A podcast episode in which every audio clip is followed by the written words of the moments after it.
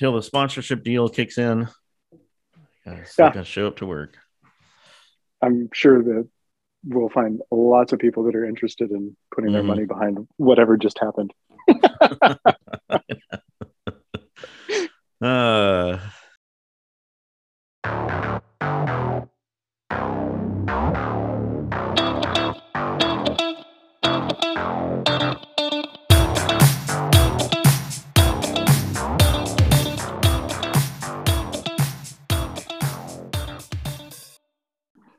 Reaganomics. ¿Cómo se dice Reaganomics? oh, amazing.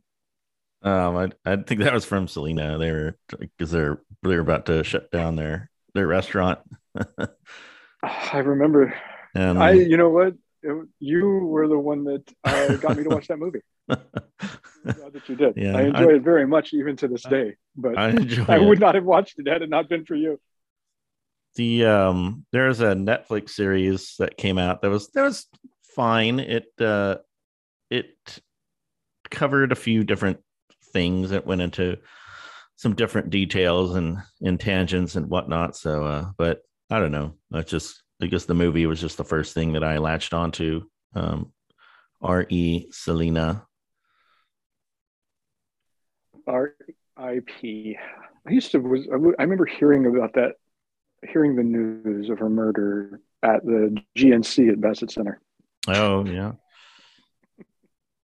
I I have a feel. Don't don't I remember that you and I heard the news about Kurt Cobain's death, uh, in your car, dicking around Sunland Park Mall Maybe. after Maybe. school. I feel like we left school early and went to Sunland Park Mall for some reason.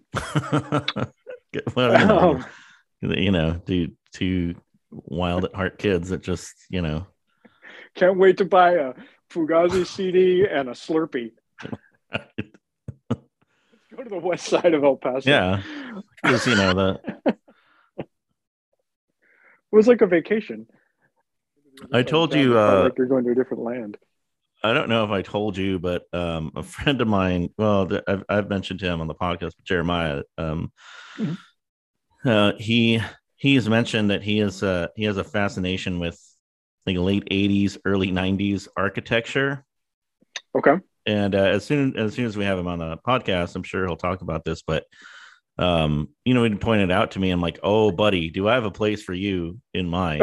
Because I immediately thought of Sunland Park Mall because there's Absolutely. nothing, no structure in El Paso represents late '80s, early '90s like that place.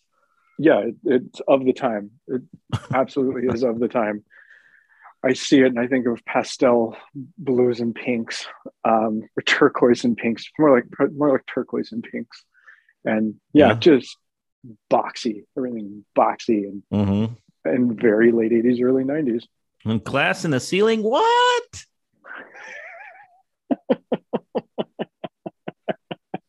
Cocaine bricks. Goddamn things. I see those and I just think there's a line of cocaine somewhere nearby. They're- Oh, they there is. Became they became bricks of cocaine in my head because those are the dots that were connected just on autopilot. Fucking every time I see those glass bricks, I just think of cocaine. Well, that's a whole like it's a constant Easter bunny and cocaine vibe in there. Anyway, just like the pastel, like you said, the pastels, like those cups that had that that you know design, like Oh, paint yeah. splash design. Oh yeah. Anyway, um, So far Yeah, removed so- from Saved by the Bell, but it's it's a it gives me a Saved Saved by the Bell vibe. yep. Um, so yeah, uh, this this uh, welcome everyone. Sorry, we got into a whole big Mhm. uh pre-bit It bit. nostalgia party. that um welcome to Fairweather Friends. Uh sorry we've been uh, uh held up a little bit. Uh but we uh you know, life and what have you. Um those things happen.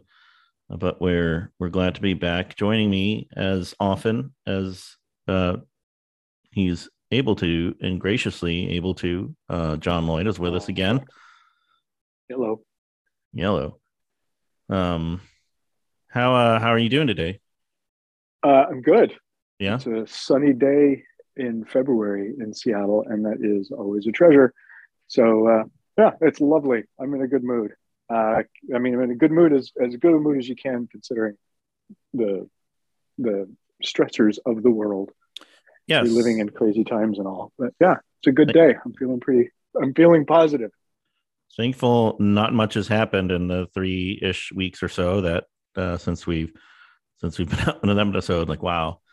Um, I saw a tweet. I think it was uh, there was either I think it was Patton or Matt Oswalt, and they were like me as a kid. Oh, I wonder what it's like.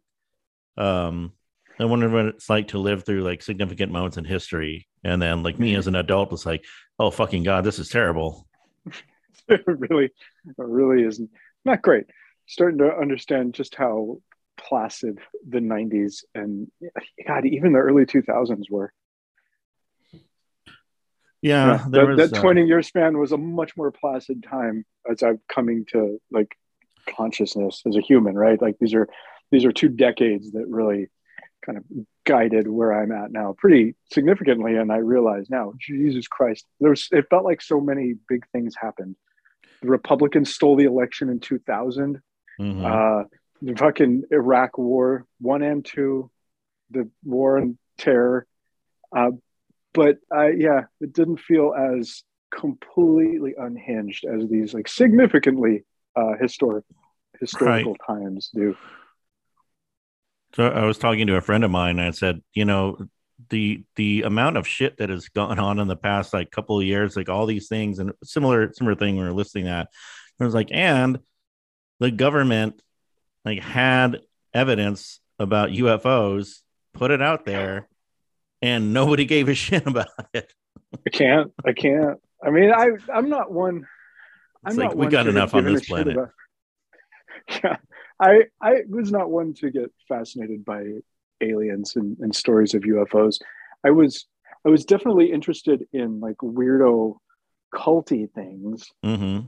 I, I just it was fascinating to me that people thought they were doing something by worshiping the devil, right? That kind of stuff. Those like weird conspiracy fringe stories that I'd hear oh, as a yeah. teenager, like those were the ones where it's like, wow, that's fucking weird. You know, it, I don't know. It felt more relatable, I guess, to real life than aliens. And so there was that other fringed group of people that you'd occasionally come across, especially like fucking those weird used bookstores in El Paso. And, uh, or or like with me i i just have a tendency to i don't know not rub elbows but cross paths. That's the word i want. Um, cross paths with just fucking unhinged weirdos.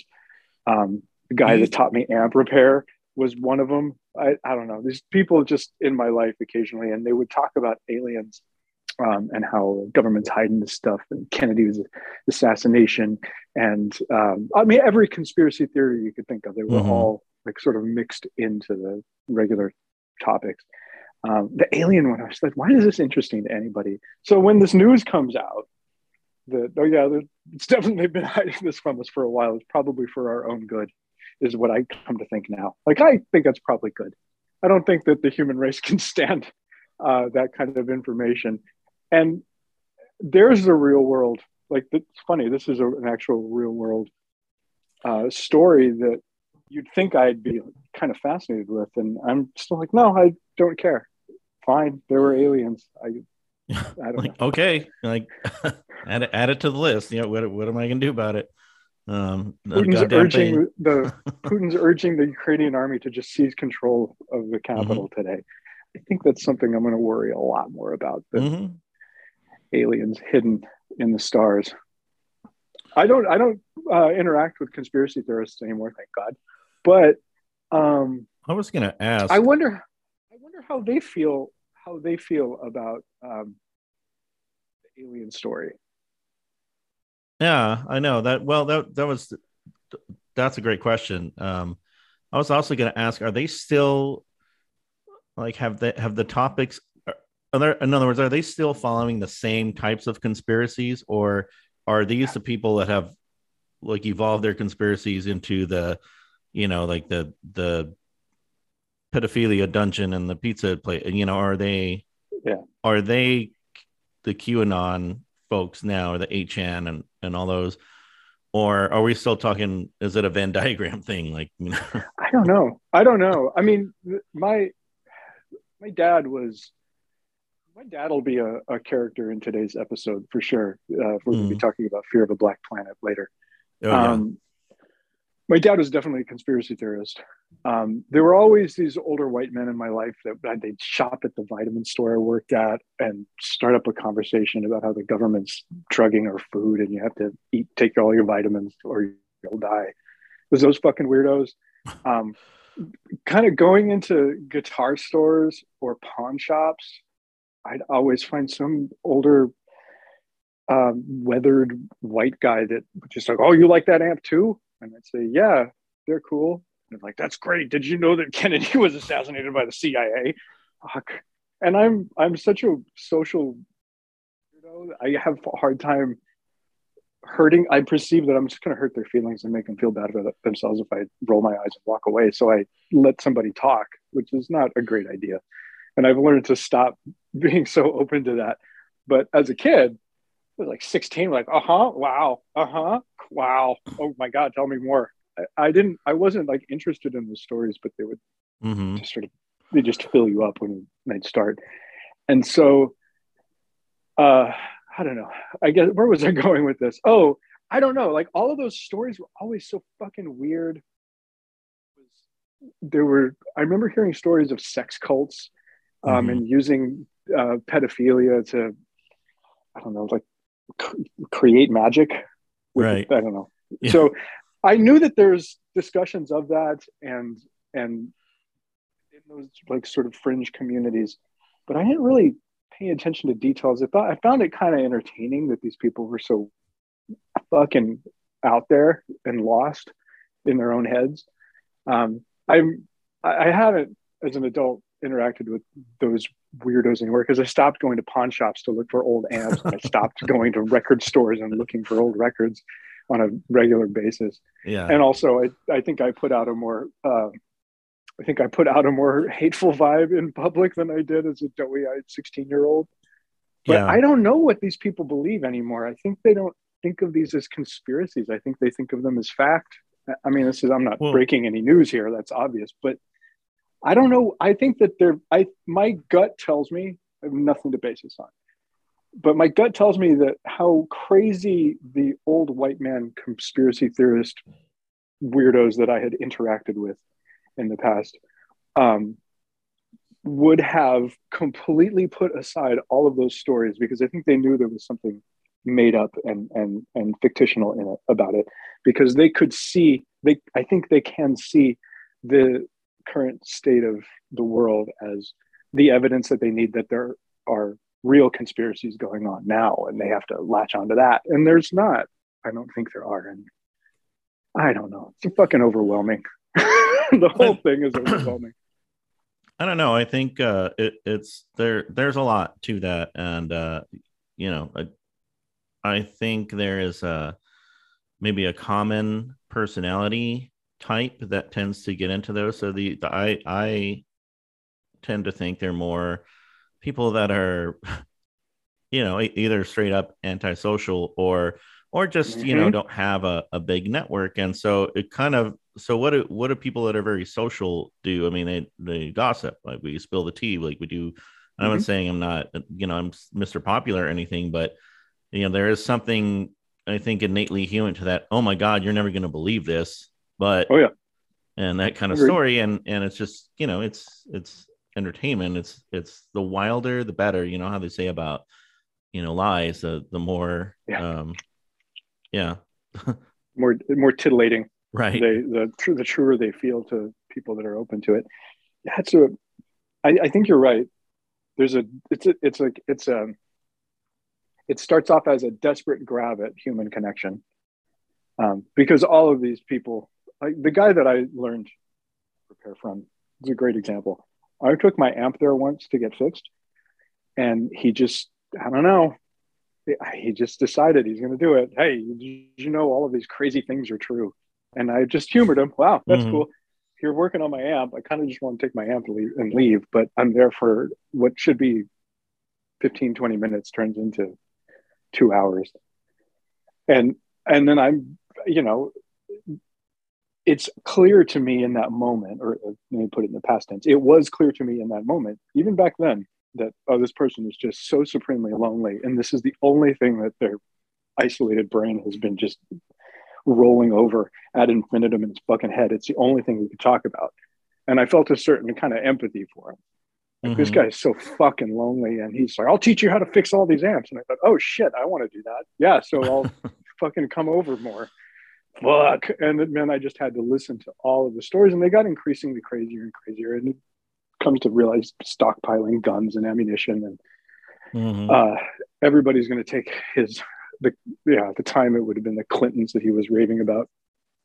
Um, I'm going to take my guns and my ammo, and you know, lots of things to say about black people, lots of things to say about all the Mexicans that he lived around and how they didn't deserve to be there in El Paso, and it's just these weird they would get more and more delusional. And eventually just cut it out and he would call me. How dare you? I just poured my heart and soul out. Like, fuck this is what the empathy got me. I tried on, to on a landline no. Yeah well yeah at the time so this would have been in 2004 so yeah i think we had a landline what kind of house. conspiracy theorist is this person using traceable oh i see your yeah. It was via smoke signals. I could read them he taught coded. me his secret code. Mm-hmm. yeah. taught me his secret smoke code. You can see from 3000 miles away. Um he was super upset. Like how dare you cut out cut me out of your life? You're my son like, motherfucker like he really deluded him into thinking that himself into thinking that we were family and that he had given me all of his dark secrets. And he hadn't asked for it. He just talked because he didn't have anybody else to talk to but people that were willing to go into the shop and have him fix an old tube amplifier. Um, so i mean i think that you know my my gut tells me if they hadn't been in their own head early on i don't know. I guess the, the lesson is employ a little bit of empathy and help them feel like they're connected to the world but don't put don't put any more effort into it than that because they will suck you dry and then fucking uh, misinterpret your kindness for like full on devotion to their insanity. Um, and I don't know if it's a, a what begat what, but when you think of all the tropes of like wise, wise teachers and and Jedi's and masters and apprentices and all that other stuff, they all kind of have a little bit of that, a little bit of that kookiness you know, like I yeah. there's a couple of, of of lists that you probably shouldn't see, and if the cops ever ask you, you know, um, yeah, like you, I, you know, Obi Wan, you know, they're they're all a little, you know, kooky and and recluses and. Yeah, I uh, I definitely I definitely don't encourage people to get into the mentor mentee um, realm too easily. Really pick and choose who your mentor is going to be because uh, yeah, when you find those quirk, those quirky situations where you need a mentor and need to be the mentee, uh, choose wisely because there's some weirdos out there. This is the way. Star Wars nerd.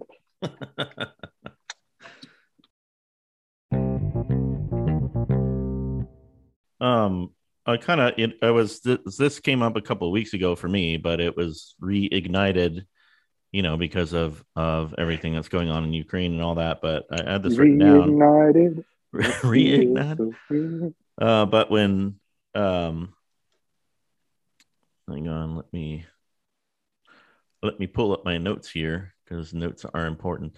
Um, but uh, Biden nominated uh, Ketanji yeah. Brown Jackson officially for the Supreme Court of course, you yep. know, making her hopefully the first black woman um, to serve on the court. And almost immediately, you know, came the the typical rebuttal from anyone who you know is isn't doesn't believe they're racist but still racist like why does it have to be about color why can't it just be the best qualified person and so i had that whole idea written down because it was at the time, uh, this was during the Super Bowl because people were complaining that they they didn't see any white people in the Super Bowl halftime show. Mm-hmm. Uh, mm-hmm. And then I mean, you know, this is just this goes on and on and on and on every time. Um, you know, there's something like this that happens, uh, the usually old um, or older uh, angry white men come out and you know decry well reverse racism or whoever and it's just even the ones that don't think they're racist and that's why i'm saying that specifically is because when you say something like well why don't they just pick the most qualified person like the subtext mm-hmm. of that and what you may not realize that you believe is that you don't believe that a black woman or a person of color is would be the most qualified person. Right. Like you just assume uh, that another handout. Yeah, uh, but the other the other component of that I find very frustrating is that there's no acknowledgement that color was the basis upon which all of that person's archetypes of who might be the best person for mm-hmm. the job is. Um, that when you when you seek to recognize a person of color who has achieved status of some kind, well, they got it because of their color. Mm-hmm. But there was also, well, you're openly racist. You should probably acknowledge that it was because of color that you pre- prevented them from accessing it in the first place. Right. And secondly, for those that don't believe they're racist, um, the archetypes that you're imagining in your brain it happens. You said, John, imagine a Supreme Court justice. I know the archetype that is in my brain right now. Mm-hmm. Um, that's there because of color. Mm-hmm. That old white man is there because of color. And so there's to for those decriers that think that they're not racist to say, well, it should should be about who did the best job at stuff, not just automatically about color. Well, right. you're saying that because you're comparing this candidate to the candidate that you think should be in there. And the candidate you think should be in there is there because of color exclusively. They meet an archetype. Your brain's drawing a connective tissue between a concept and a figure. And mm-hmm. that's exactly where it went. And it, it's just frustrating. I don't know why. I think it's frustrating. I think I said something about humanity being awful, but no, I don't. Nobody seems to get that our brains just draw connections they're mm-hmm. just computers that draw connections to stuff. And so when you get angry and emotional and frustrated because a black woman is is nominated for the Supreme Court, it's because it's not syncing up with an automatic connection that your subconscious made. You're fighting with your own brain. It's not mm-hmm. anything more than that, but people turn it into concepts like race war, and times are scary now. Right, and you know the the people that are too far gone that are just you know blatantly well they shouldn't be on supreme court because i don't i don't like them for whatever reason like they're mm-hmm. you know i'm better than them okay you know that's that's not a person that that like they're angry for a different reason it's it's the you know the well-meaning people the devil's advocates and all that stuff and they're mm-hmm. not realizing that they're they're they're not helping by well let's I just want to play devil's advocate and say, well, let's bring up another an alternative angle and dot dot dot. It's like, yeah. no, you don't you don't need to do that. Uh, anyway, yeah, yeah, I don't know. Get the fuck I, out of here. yeah, I'll say that. Get the fuck out of here segment is just gripes. If you put me on there, I can't I can't have a focused thought. You couldn't pay me a million dollars to have a focused fucking thought on one subject. It mm-hmm. all sort of bleeds together like a fucking it's like a spider web. So uh I'm uh, excited because we're covering a, a a work of music that doesn't have any get the fuck out of here. Mo- no, I'm just kidding. Um, after uh, we'll take a break here real quick, but uh, we'll be back and we'll talk about uh, some Public Enemy.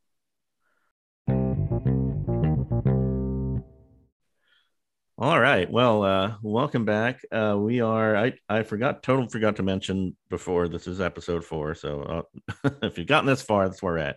Uh, in case you couldn't read it on the on the player, but uh, this week we are um, going to talk about Public Enemy's "Fear of a Black Planet," Big which record for for me. When how did you how did you find Public Enemy? So uh, yeah, specifically, was, or and was it this? And was this uh, the first thing you heard from them? Yeah, yes, it was. And uh, so let me let me start off by saying that uh, I don't I don't purport to talk about this album. In other words, I'm going to stay in my lane as I talk about this album. Like I, I can't talk about Sure. the effect or the impact it had on a community that I'm not a member of. Uh, Sure. And I'm sure it's you know it's going to be riveting for people to hear what two you know half Mexican, half white guys have to say about a rap, a rap album in the 90s. But uh, but I, I so a couple of things I want to speak to are just going to be you know the impact it had on me and and just the the production, like the sound of it. Um, were two of the biggest things that I want to talk about. But yeah, uh, this was the first record I heard by um by Public Enemy, and uh, I think this the song I heard was 911's a joke. Um, Yeah. and uh, you know, so I I picked up the the cassette. That's right, I had the cassette too. cassette. Popped it into the. Uh, one thing that immediately struck me is that when I pulled the cassette out, like the liner notes, it was like a a fucking cheesecake factory menu. I mean, that that was Mhm. you know, Yeah. usually cassette inserts, they may have a couple of folds in there, but I think there was like a wasn't there a separate insert in there? Um, I remember it being thick. Um, I'm I'm I don't think I'm going to say no to that. I don't remember it, but I remember there being a ton of content in there. Mm-hmm. Um, so you know, the other, I guess the other rap that I had listened to up until that point, which which wasn't much, um, was more you know radio friendly, like you know the Yeah. pop pop really is what it is. Um, but Yeah. I, I knew that I like the style um interested me enough. Um, and I think this was probably my first like directly um socially conscious you know record that that I ever listened to like straight through. Right. So, uh, similarly with hip hop, any rap, um, at that age, I think the aside from the the so the, yeah, similarly what I was saying, is similarly my exposure was just pretty much anything that was radio friendly that was just kind of beaming in the background everywhere. Mhm. um, and I it didn't it didn't uh, uh, resonate with me. Um, the first thing that I the first like release that I bought that I was completely fascinated with um, that is I- I'd call it hip hop uh, would be um, Two Live Crew, Oh And yeah, that record Oh, with I me forgot about that. which is really just trash. Uh, but it's so fun. But So you know what. I- and that that resonated with me. I'm not too many distinctions beyond that between Public Enemy and Two Live Crew. It, it's just hip hop of that era. So Right. I think Two Live Crew was the first thing that made me go, "Holy shit! I can appreciate a beat and I can like Mhm. this." Um, full disclosure: the whole story arc here. I don't really listen to hip hop or rap now. It's it's not something that is in my orbit. But Mhm. uh, these were the that was the first record that made me sort of appreciate, or for some reason it connected with me. Probably just because it's super dirty, and I Yeah. thought it was hilarious. yeah. I don't even want to put anything more high minded than that into it. Um, but I appreciated beats. So when Public Enemy came out, and 911 is a joke is definitely the first song that I heard. Um, I don't know how it was in my orbit, like probably at school somewhere.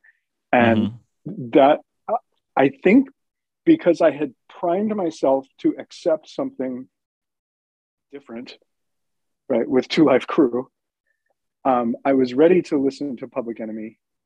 And the fact that it sounds like a wall of, it's just a wall of sound, not Mhm. noise. I almost said wall of noise. It, it is a wall of sound. Uh, the production, even on that song, which I think is just the kind of simplest, poppiest song on that record, yeah, yeah, I don't I think it is. It's not I think it is. Um, even that song, which should just be sort of saccharine comparatively, feels like a fucking powerful assault. And I I was completely taken with that song. And that's what made me go out and buy the record. Mhm. And uh and that whole record, start to finish, I listened to it constantly for a while. So I'm gonna say whatever whatever a while is to somebody that's like 13 years old yeah. two months, three months. probably. I, I noticeably wore the tape out. Um, yeah, and then you know moved moved on to whatever else I was listening to, and eventually bought the CD. Um, it's the only it's the only um, record that I s- purchased like on its own. Uh, Meaning, I had bought like collections of stuff from people, record collections, and it would have some hip hop in there. And like, oh, Right. it's cool. I, I like NWA. I do, but um, I, I didn't. I didn't. Something about NWA didn't sit with me and and like grab my attention like Right. this particular Public Enemy did. I and I, it's so to this day, it's the only record that I ever purchased on its own because I want to buy Fear of the Black Planet, and um, well, it it's probably it's. I'm going to say it's my big my the most positive experience that I've ever had in that genre with that genre. yeah. I think uh, was it "Do the Right Thing" that um, Mhm. "Fight the Power" was Yep. used prominently. Ah, okay, I thought so. So yeah, so that that song was their other like big radio hit, Mhm. but that I think was a. I don't know that I'm right about this. I think that was originally released on as a song on the soundtrack to Do the Right Thing, and then was also put onto Fear of a Black Planet. Uh, I, that's my understanding, and that's that's something that a hip hop friend I. I think that's what he told me. And now that I'm saying this out loud, I'm realizing I don't even know why I would say that I knew anything about this because I don't know that that's true. But I, Mhm. I feel like I was told um, that that technically wasn't part of that record, but was put on it as a Yeah, market so- as a marketing. It, it meant to it was meant to drive sales. Well, and they, you know, but again, like not not trying to not speak because I can't, uh, you know, to the impact that that the they intended to have on people. I'll just like my impact. It was it was uh, like the first like punch, real punch to the gut about um things that I was problems, I guess that I was not aware of. Um, and you know, at, at that age, I mean, I I didn't have the the wherewithal or the capacity to really internalize a lot of that. I mean, I did. It did cause me to ask questions. It's like, huh, you know, well, that's what do you mean? Like, for example, like nine one one is a joke. What what does that mean? And then, of course, now I'm like, oh, well, yeah, that that makes total sense. Yeah. But At the time, at the time, it was not widely televised. People Uh-huh. didn't have a means to communicate with each other across the planet in an instant. So why would we have had any idea of why 911 is a joke to somebody? and it's not you know it's it's also not without its problems too i mean it's a, there's there there was a whole thing i was reading reading some of the some of the reviews and like the recaps that came out about it and i guess there was a whole um, issue before um, the album was released where it was almost like shelved um, Mhm. and th- disbanded it was kind of just you know like an almost never was kind of thing, uh, having yeah. to do with some. Uh, then there was a lot of issues, and then there was also um, some some stuff that came up about potentially um, anti-Semitic content. Yep. And and I mean, there's other stuff in there too. And I mean, you know, hip hop has a history of being problematic in other ways. Um, but you know, It has a history of being portrayed as problematic by right? I, I, I feel like that's the way to phrase that because hip hop itself is just music. Um, That's there's true. You're right. Specific figures. There's specific figures that controversy. Like, I mean, I would say Kanye is sparks a lot of controversy these days. right. Um, but yeah, I, it's it's an easy foil, and then it being a foil. Jump in for just a second, because I, so so my dad was a bona fide white supremacist. Um, I Right. used to carry around his Klan card. Not carry it around. I had his Klan card here at home. I thought it was an interesting relic from a, a long time ago. By the time I came into my dad's life, by the time I was born, he wasn't involved in it anymore. But it was always this sort of thing that I was aware of. And so I remember when Miles Davis died, I was I saw it was on the news, hmm and I said because of because of uh, Mr. G, right? Yeah. Because of, and right because of Mr. G, like, this is wow, this is a big deal, right? And my dad's response was not kind, and I thought, Mm. hmm. And uh, we weren't allowed to watch the the uh, Cosby Show as a kid Oh, uh, that was that was that was TV for different people. Um, was essentially what, and we watched it anyway. Just hid it from him. Right. But well, that's interesting. This this record, so hip hop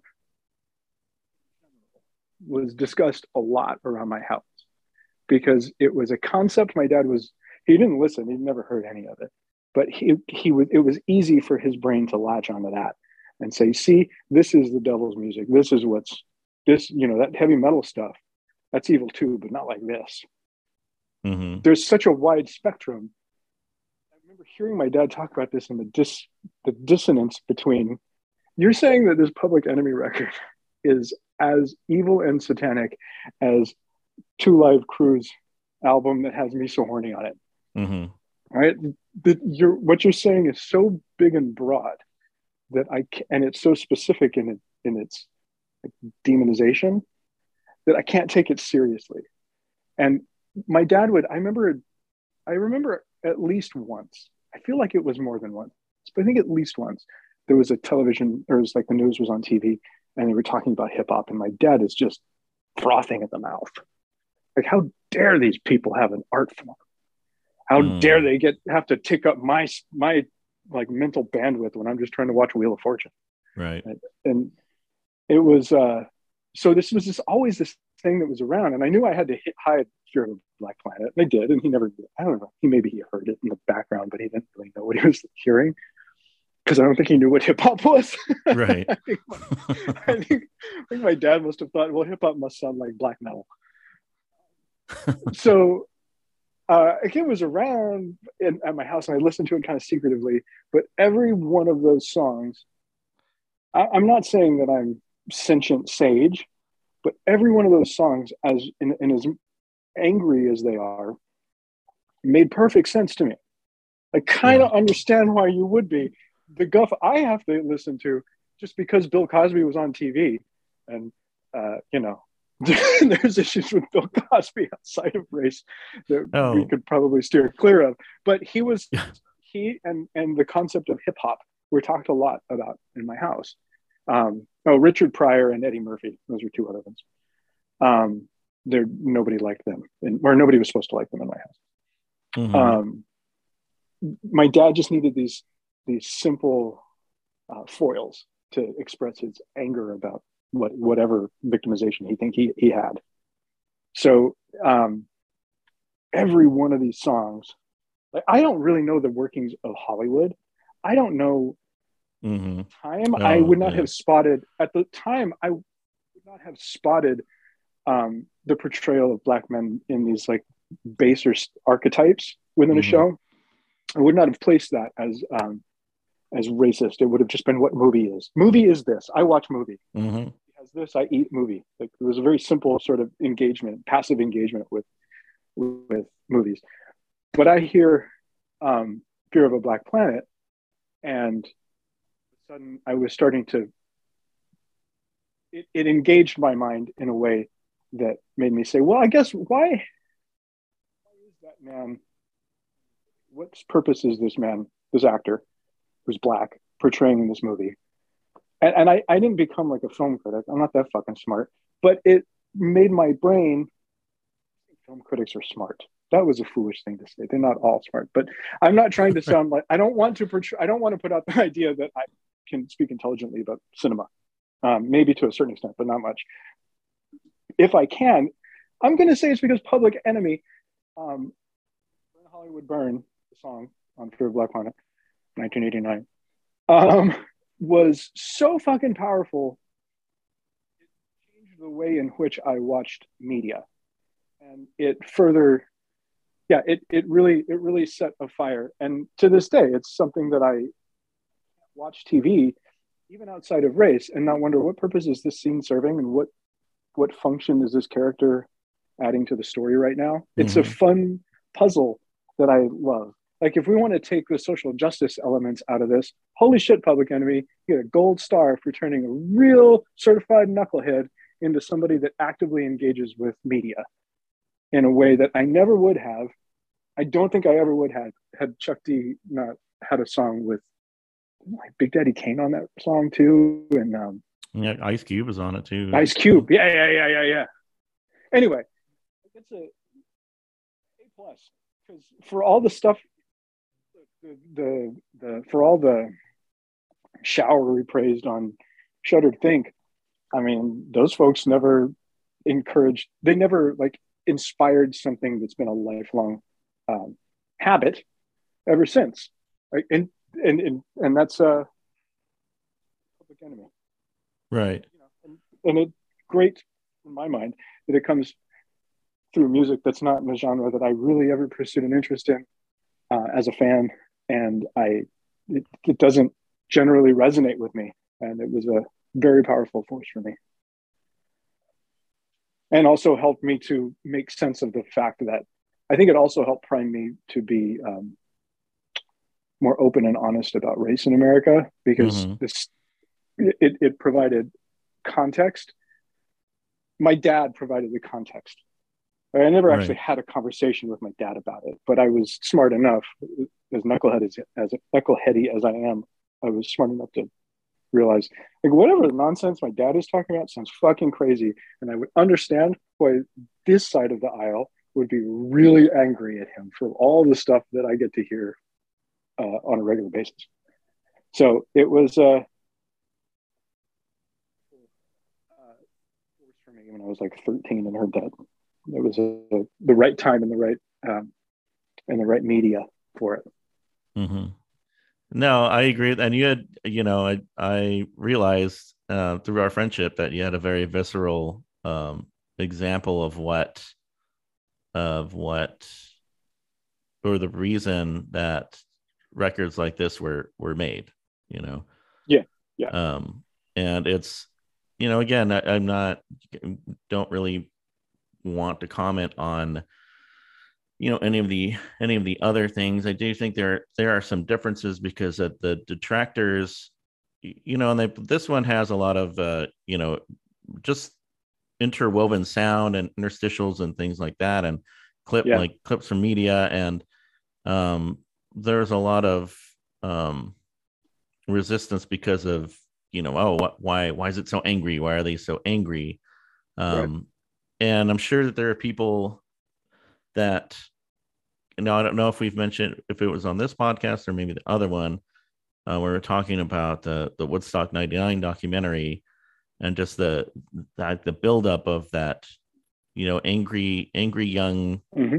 male rage mm-hmm. um but i think that the difference with that is because there was there was nothing you know one it's not it's that wasn't written in response to you know harm and atrocities um it right. was just like this misplaced vague you know i i'm not happy what i got to be mad at something I feel like I'm a victim. I'm a victim for some reason. I don't know why, but I feel mm-hmm. like a mm-hmm. victim. So let me rage.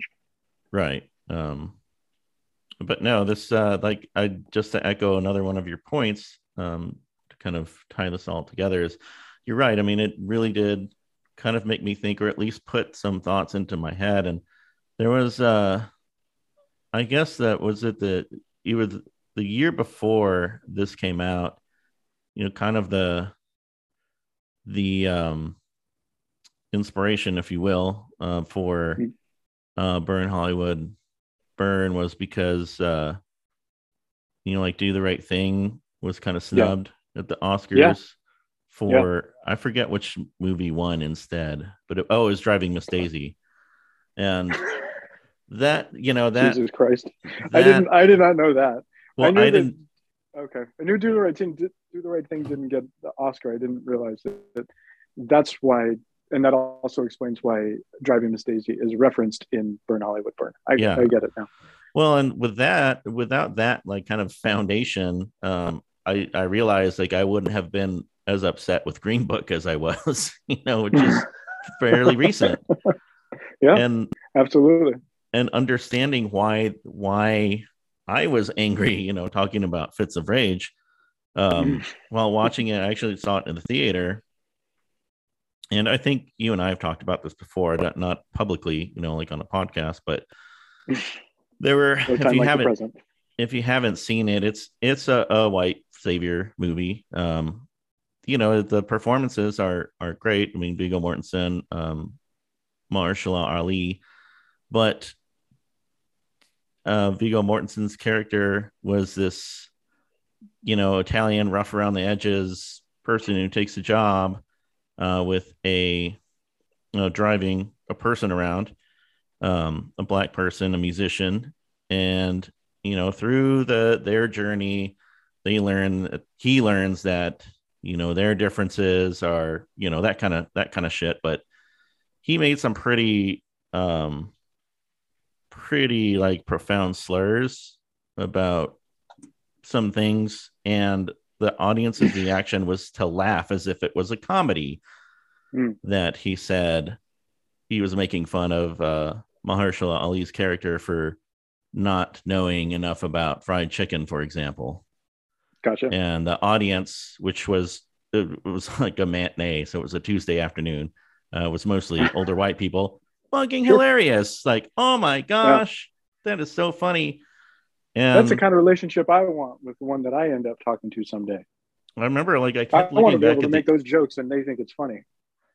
I kept looking back at the audience, and then uh, like I caught another person that was sitting in the row that I was sitting in, and we both had this moment of like, why the fuck are these people laughing at this? Like, this is not Mm. funny. And oh, like that that was a very um, yeah, that's a very uh, rough.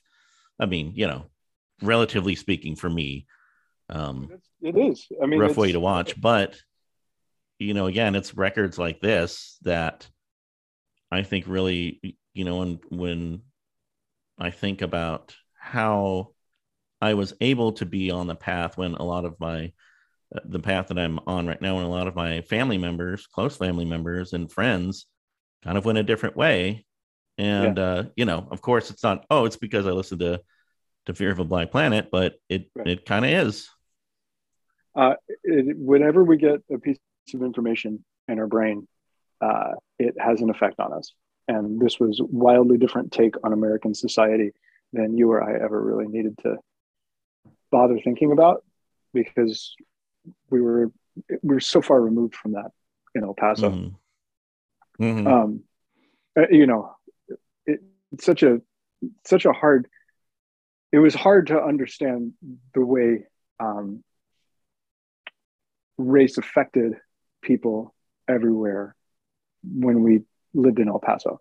There was obviously racism, um, Mhm.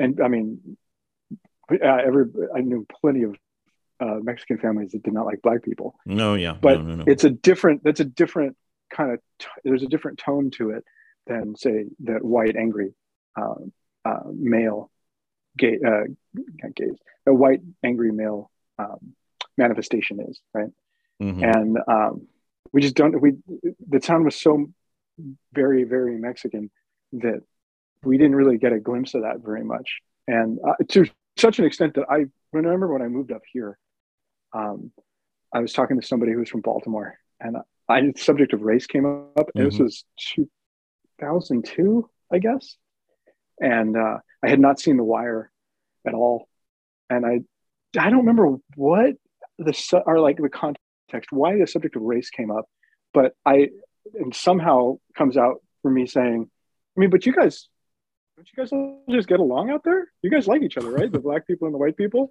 isn't it a southern thing yeah. isn't that something that happens in like you know atlanta and the guy Mhm. laughed at me so had no idea from from um, from El Paso really to Seattle. I, I really had no idea how the rest of the world worked, and um, certainly the rest of the country will say, like for the sake of this conversation. So Mhm. when you got those little pieces of media that are hinting at that, when you don't have the context and you kind of have to piece it together, um, I think it like reinforces the importance of this message. Um, I think the message is within Fear of a Black Planet. I think the importance was highlighted by our brain because there's clearly more happening in the world than is right in front of me. And I think that's a really wonderful human reaction to new information. To log log in this information that you're getting from this record that you could have ignored, you could have heard it and not cared, but you heard it and it, there was something interesting here and it hinted to a broader story in the rest of the world that you don't necessarily know about but, are intrigued by and interested in. And and i think that that kind of curiosity is what gets people like you and me to a position where we're at now mm-hmm. where we realize yeah this has been a big fucking nightmare for a long time and we didn't have to we didn't have to worry about it before and now we do. Right yeah sorry another rant there but I, am glad i'm glad that i'm glad that we both this record when we did and i'm glad that it had a an impact on us so at least we're less a part of the problem than we could have been.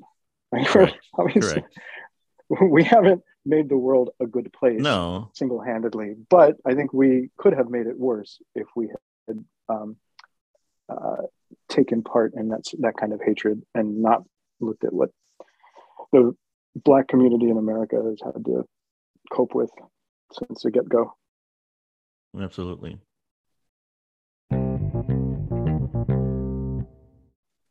all right well uh welcome back uh just to kind of tie our uh, our proverbial ribbon. Is it a proverbial? There's no. Mm-hmm. Is that the proverb of uh, the, of uh, proverb. Jesus with the there? I don't know some some kind of fish and the ribbon and I don't know some shit. There's a whole book of them. um, but uh, just yeah, obviously, you know, we always recommend listening to our uh to our featured record and and uh, I, you know, I of course I encourage you to to give this one a chance. I, I know there are people out there that uh, that, like you said, uh, hip hop rap may not be your cup of tea, um, and uh, I say at least you know give give a couple of uh, give a couple of the tracks a try, uh, just to uh, just to experience the kind of you know, we we didn't talk much about it, but just like the sound and and all that other stuff, and just oh. the the energy behind it. Uh, but the um, yeah, fantastic, fantastic only, production. Uh, that wall of noise, that wall of sound, yeah. you'll feel it. It's it's continuous across the almost the entire record, and it feels like a the continuity there is appreciated. It feels like it's taking you on a complete journey. Mm-hmm. Uh, so the only let's see, recommendations, uh, the only one that I have uh, is, and you kind of touched on it a little bit, so it's it's cool that we. I mean, you know, it, it's the, the, situation of why we need to talk about it is not is not cool, but um, I saw the um, um, Kamau Bell's documentary on uh, Bill Cosby that we need to talk about Cosby, mm-hmm. and it's on Showtime and it's four parts and i i thought it was really really interesting how just how it produced and how it sort of built up the not just the history of bill cosby as an entertainer but you know it it, it didn't separate but it um it disassembled the various parts of him as an hmm. entertainer, mm. as a comic, and you know how he contributed to this, how he contributed to a positive portrayal of um, of black actors and and um, you know all of that and uh, what he did for the industry and yeah. comedy, but also it brought out all of the other parts of him that were problematic. Obviously, the sexual assaults, but in addition to just this turn that he had where he started um, kind of turning on being a, a, a curmudgeon against especially uh, younger black comics and i hmm. remember uh, they they mentioned specifically the the uh, the eddie murphy bit that you and i used to giggle at um, where you know he does the whole the whole phone call and basically told yep. him not to curse and then he talked about you know, calling Richard Pryor after that and what his response yeah. was. I remember that. Um, but anyway, I mean, you know, ultimately it's not it's not a in defense of or you know what a what a great person he was and uh, it it really is a an assembly. a holistic view of him as a person. Yeah, but just told through how different people knew him and then what how they either reconciled well how they reconciled that with their own you know with their own emotional needs and feelings as as all this other you know stuff was happening so Yeah. um if you want to uh, part of like the bigger picture really is just you know you and i spend a lot of times talking about things uh but obviously we're not we're not the affected um those that are most affected or harmed Sure. by this and it's easy for us to get into arguments with others you know saying well it's it's not this it's that or you know you you shouldn't be offended at this but this is a great way to just listen to how it affects different people and be Right. able to form your opinion that way Yeah. Yeah, I uh, I will check that out. Thanks for thank you for the recommendation. Um, I don't know that I would have. I don't know that I would have been open to hearing more about Bill Cosby, um, but I yeah I'll, I'll I'll give it a whirl. You sold me. um other than that i uh i don't know what else is really going on i have that showtime subscription that auto renewed because i forgot to cancel the trial so um so i have to find something else to watch on there i think there's some other like documentaries and stuff on there like there's there's plenty of good material on Showtime. It's all blanking. I'm blanking right now. Uh, So- I'm sure I'll text you later. well i know like dexter's on there right like people always talk i've never seen a single episode of dexter It's fine. I mean, I I was tired of it eventually. At first, I thought it was really interesting, and then it just sort of continued and escalated further and further. It just Mm. it, it wore me down. Um, there's a ah, there's a series about stand-up comics in the 70s in LA. Oh my god, it's on Showtime. It's really good, and I cannot remember the name. John Daly's in that. oh i think i started watching that Yeah, I, if I had half a brain, I'd be looking it up right now so that I at least pull it together. But no, I'm gonna I'm gonna go out. Uh, I'm gonna go out raw on this and say I don't remember the name, but it's fantastic. well, Um, thank you so much for joining me uh, for another episode and and yet another week and another hour ish of your time. I really do appreciate, John. absolutely happy to. Okay, goodbye. It's like, it's like, are we on the phone in a movie?